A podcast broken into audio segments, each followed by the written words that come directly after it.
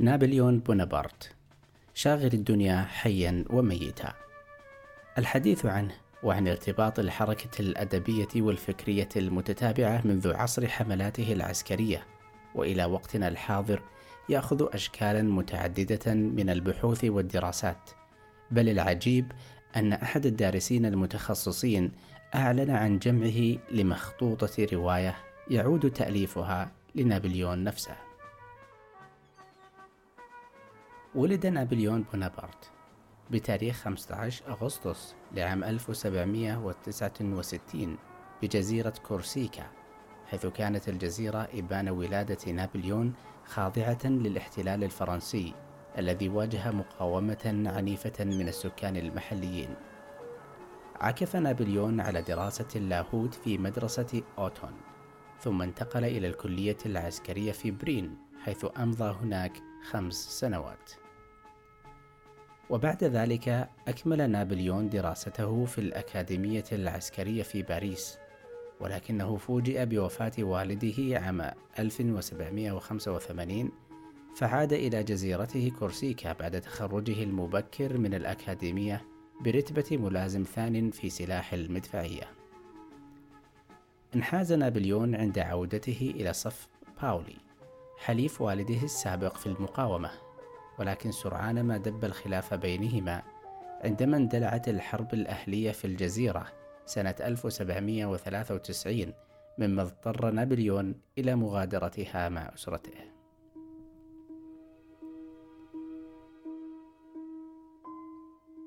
كان رجوع نابليون إلى فرنسا يعني عودته مجددا إلى الجيش الفرنسي فانضم إلى أحد الأفواج العسكرية في مدينة نيس سنة 1793 وهناك عبر نابليون عن تأييده العلني لحركة اليعقوبيين. كانت الأوضاع في فرنسا آنذاك مضطربة للغاية. ففي سنة 1792 أعلن عن تأسيس النظام الجمهوري بعد مرور ثلاثة أعوام على الثورة الفرنسية. وفي العام التالي أعدم الملك لويس السادس عشر فمهدت هذه الظروف والأوضاع المضطربة الطريق أمام ظهور حكم ديكتاتوري بقيادة لجنة السلامة العامة التي ترأسها ماكسميليان دي روبسبير. وهكذا عاشت البلاد في أتون فترة من العنف قتل خلالها نحو أربعين ألف فرنسي فيما عرف لاحقا باسم عهد الإرهاب. وانتهت هذه الحقبة الدموية بهزيمة اليعقوبيين وإعدام روبسبير نفسه. وأصبحت البلاد بعد ذلك خاضعة لسيطرة حكومة المديرين التي دامت حتى سنة 1799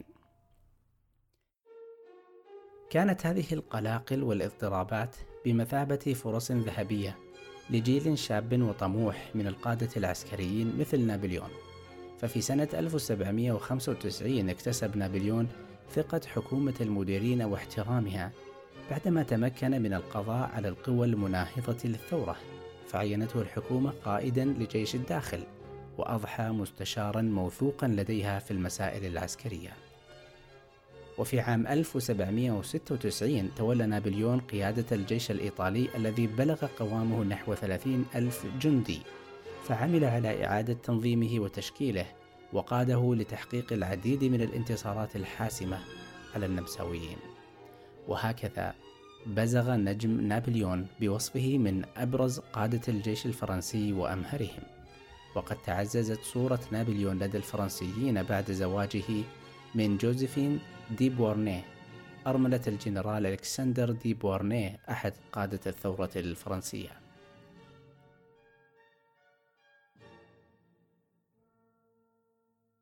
بعدما نجح نابليون في القضاء على جميع التحديات الداخلية في البلاد ولا سيما التهديد المتمثل في أنصار الملكية الراغبين في إعادة فرنسا إلى الحكم الملكي توجه على متن حملة عسكرية كبيرة إلى مصر لتقويض جهود بريطانيا الرامية إلى احتلالها وأيضا لقطع طريق التجارة الإنجليزية إلى الهند.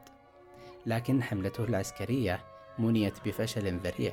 وتعرض لخسائر عسكرية جمة فاهتزت صورته كثيرا في البلاد وتوالت هزائم الجيوش الفرنسية فخسرت معاركها في إيطاليا أمام جيوش التحالف المكون من بريطانيا والنمسا وروسيا وتركيا مما أجبر فرنسا على التخلي عن قسم كبير من الأراضي التي احتلتها هناك. على الصعيد الداخلي ازدادت حدة الاضطرابات في فرنسا مما دفع نابليون إلى التعاون مع إيمانويل سيبس أحد أعضاء حكومة المديرين بهدف الإعداد لانقلاب في البلاد. يهدف إلى تشكيل حكومة جديدة. ضمت إلى جانبهما بيير روجر دوكو وقد أطلق على هذه الحكومة اسم عهد القنصلية. وسرعان ما أبان نابليون عن مهاراته السياسية فعمل على وضع دستور جديد للبلاد. واستحدث منصبا جديدا يعرف باسم القنصل الأول وقد كان شاغل هذا المنصب يتمتع بصلاحيات شبه مطلقة تتضمن تعيين الوزراء والجنرالات والموظفين المدنيين والقضاة وحتى أعضاء المجالس التشريعية. وكما هو متوقع تبوأ نابليون منصب القنصل الأول وأعلن عن الموافقة على الدستور الجديد في شهر فبراير لعام 1800 أكمل نابليون مسيرة إصلاحاته التي شملت قطاعات أخرى في البلاد مثل الاقتصاد والنظام القضائي والتعليم وحتى الشؤون الدينية والكنيسة. فقد أعلن أن المذهب الكاثوليكي الروماني هو المذهب الرسمي للدولة. كذلك وضع نابليون ما يعرف بالقانون النابليوني الذي يحرم جميع الامتيازات القائمة على الولادة ويسمح بالحرية الدينية. وينص على وجوب منح الوظائف الحكومية لأكثر الأشخاص قدرة وكفاءة. وقد حظيت إصلاحات نابليون بشعبية كبيرة وخصوصا بعدما نجح في التفاوض على اتفاقية للسلام مع بقية الدول الأوروبية فأعيد انتخابه قنصلا مدى الحياة سنة 1802 وبعدها بعامين أعلن نفسه إمبراطورا لفرنسا.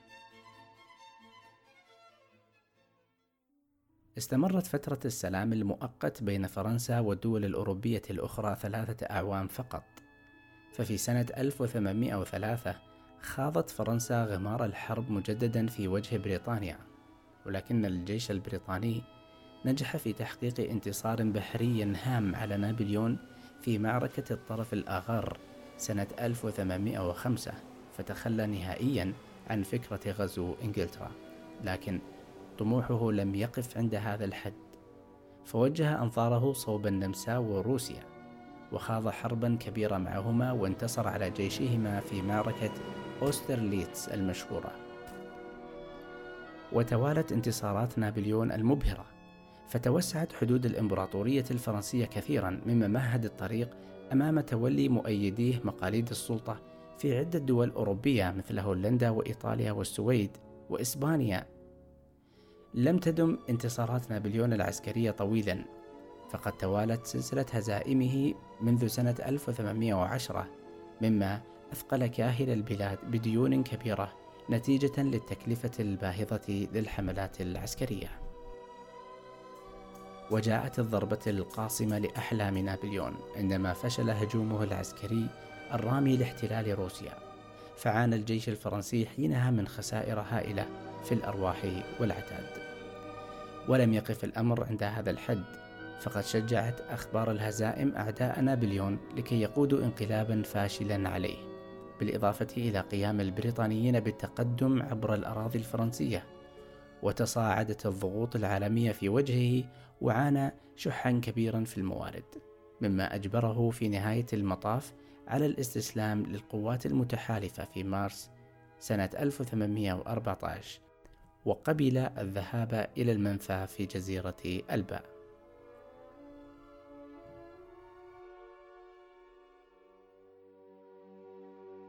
لم يرق لنابليون أن يظل حبيس منفاه في حين كانت أوضاع بلاده غير مستقرة لذا هرب من منفاه سنة 1815 وتوجه مباشرة إلى باريس حيث استقبلته الحشود بابتهاج كبير.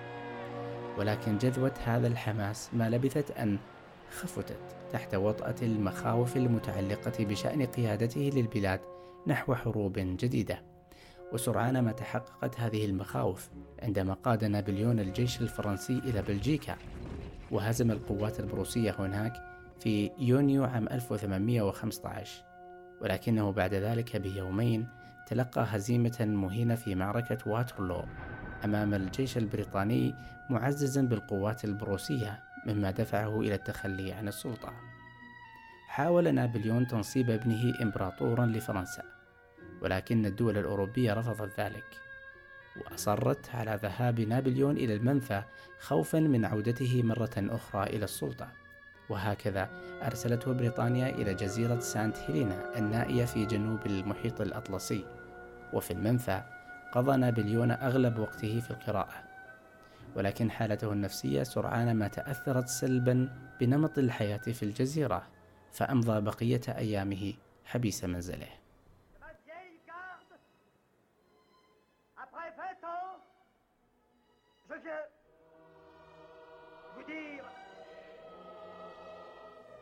Adieu!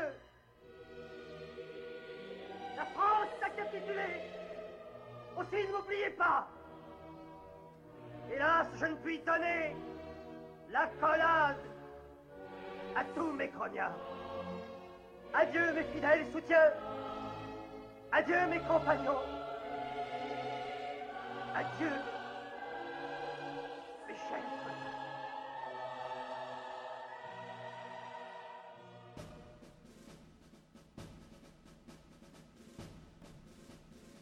في المجال العسكري استفاد نابليون من نظريات الحرب عبر التاريخ في حروبه المتتالية التي استغرقت نحو ربع قرن منذ العام 1796 وحتى 1815 وابتكر العديد من النظريات والتكتيكات الجديدة في العرف العسكري والتي تدرس حتى هذه اللحظة في العديد من الكليات والمعاهد العسكرية منها على سبيل المثال ظهور استراتيجية العمليات أو ما يسمى حاليا بالفن العملياتي وأيضا ظهور مفهوم خطوط العمليات وظهور بعض مكونات الفن العملياتي مثل المناورة العملياتية وأيضا أظهر استراتيجية التجنيد العام وإعداد الدولة للحرب وكذلك أحدث تنظيمات جديدة في الجيش مثل الفرق والفيالق التي تعتمد في إمداداتها على البلدان التي تدخلها.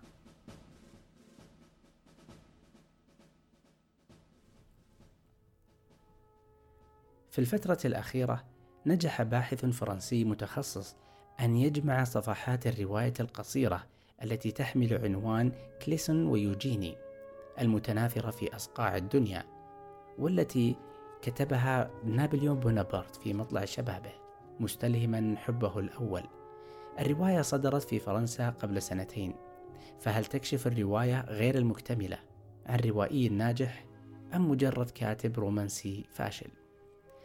تتحدث الرواية عن الغرام منذ النظرة الأولى للشاب الذي يحمل رتبة جندي شجاع خاض المعارك ثم قتل في ميدان الحرب.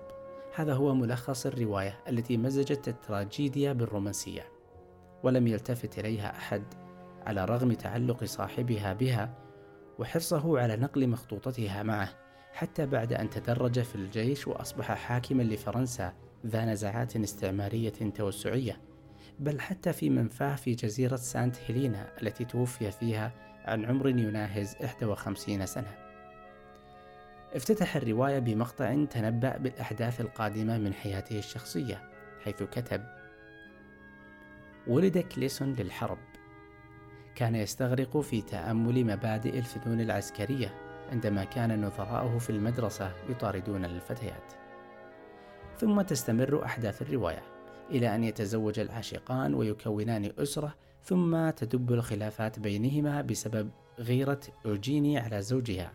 وتصل الرواية إلى مداها عندما يقود كليسون جيشه أو جيش بلاده إلى النصر. وقبل أن يتمزق جسده في الحرب أرسل للحبيبة رسالة يقول فيها وداعا قبل الأولاد بالنيابة عني.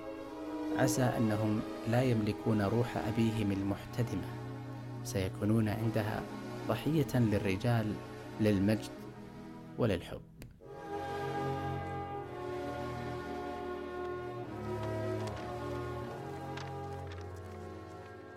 في عدد ديسمبر لعام 1939 لمجلة التايم الأمريكية وصفت الرواية التي لم تتجاوز حينئذ 13 صفحة. بأنها مثل الأعمال الأخرى التي تركها موسوليني في النثر أو هتلر في اللوحات المائية. جميعها يمكن إعطاؤها درجة جيد لا أكثر. قالت ذلك تعبيرا عن استهزائها بإنتاج الطغاة الذي يلقى رواجا بسبب مواقعهم لا غير. أما جين إيتيكنز مديرة دار نشر جاليك التي ستنشر الرواية في لندن مدعمة بدراسة نفسية تقول على الرغم أن المخطوطة قصيرة لكنها تلقي ضوءا غير عادي على نابليون الذي نتصوره في بريطانيا قائدا عسكريا وحسب. ولكننا في هذا العمل سنكتشف الجانب الرومانسي منه. وتصر من منطلق موقعها كناشرة على منح نابليون بونابرت صفة الكاتب بالحكم عليه من خلال هذه الرواية.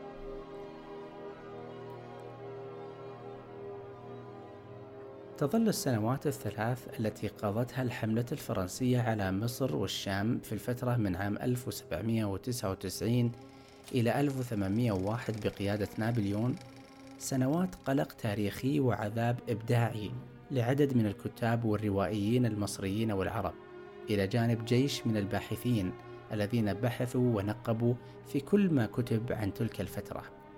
وكانت حوليات المؤرخ المصري عبد الرحمن الجبرتي أبرز ما كتب عن تلك الفترة إلى جانب المؤرخ الشامي نيقولا ترك ومذكرات ضباط وجنود الحملة الفرنسية الذين دونوا كل ما وقعت عليه أبصارهم في مصر والشام وأيضا موسوعة وصف مصر لعلماء الحملة الذين اصطحبهم نابليون ليجعل من الشرق العربي قاعدة فرنسية وإمبراطورية تقضي على غريمتها الأبدية إنجلترا.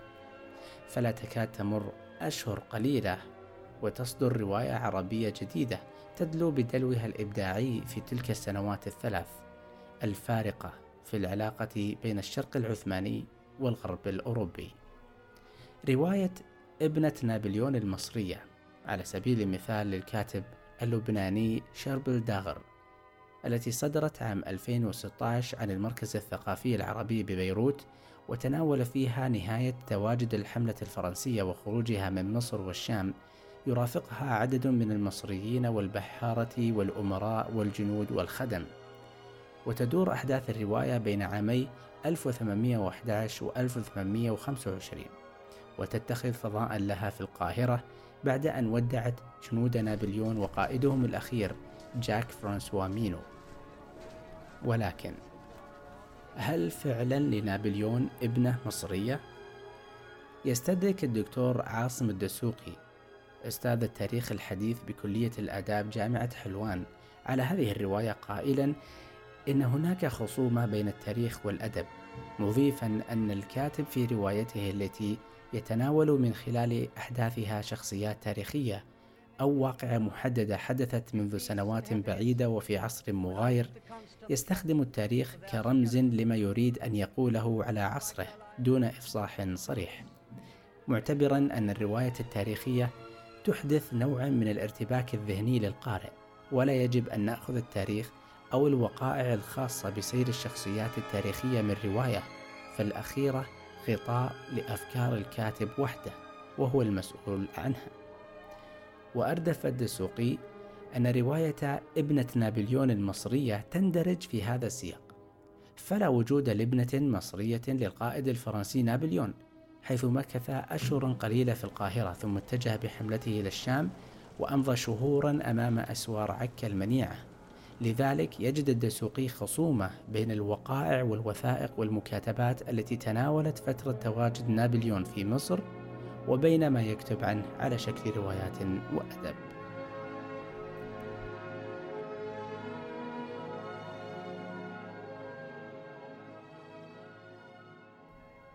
نجد أن تأثير نابليون بشخصيته الطاغية والحاضرة في قلب التاريخ الحربي قد تجاوز الأدب العربي ليظهر هذه المرة في الأدب الفارسي عن طريق رواية عمي نابليون للكاتب الإيراني إيرج بيزكشساد حيث الجملة الأولى التي اشتهرت بها الرواية تقول في إحدى ليالي الصيف الحارة وبالتحديد يوم الجمعة الثالث عشر من أغسطس فيما يقارب الساعة الثالثة إلا ربع بعد الظهر وقعت في الحب. وقد اعتبرت تلك الرواية من أهم الأعمال الأدبية الإيرانية لفترة ما بعد الحرب العالمية الثانية بشهادة النقاد في وطنه والغرب. وقد حصد لدى نشره الرواية عام 1973 شهرة في إيران كظاهرة ثقافية للأدب الإيراني الكلاسيكي المعاصر نتيجة تصويره لحياة المجتمع برؤية نقدية. وأيضا وضح في لقاء صحفي أنه استوحى شخصية العم نابليون من أحد أعمامه الذي كان مهووسا بتاريخ نابليون بونابرت والذي بدأ يعاني بالتدريج من اختلاط الواقع بالوهم. وباختصار تتناول الرواية قصة حب شاب لابنة عمه ليلى في مرحلة المراهقة وتتمحور حول الأحداث التي تدور بين العائلات الثرية الثلاث التي تعيش متفرقة في بيت كبير ملك العم نابليون في فترة الأربعينات. ويرى الكثير من النقاد أن هذه الرواية تعكس الواقع السياسي الحقيقي لإيران ابتداء من العم نابليون وانتهاء بأصغر الشخصيات في الرواية. الجدير بالذكر أن الحرب ليس كلها شر محض وإن كانت مسببة للدمار وآخر ما يتمناها كل إنسان.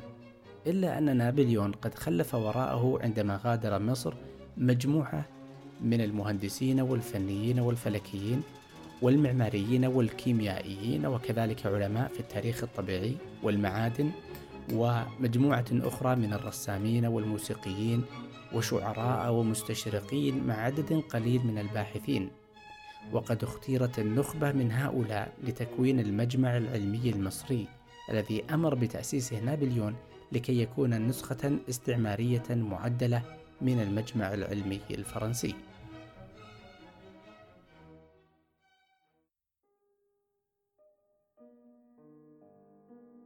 يظل نابليون بونابرت على الرغم من تطلعاته التوسعية قائدا عسكريا ورمزا تاريخيا في مجال العلوم العسكرية الذي ألهم العديد من القادة العسكريين كما ألهم خيالات الأدب بنصوص نثرية وأعمال فنية.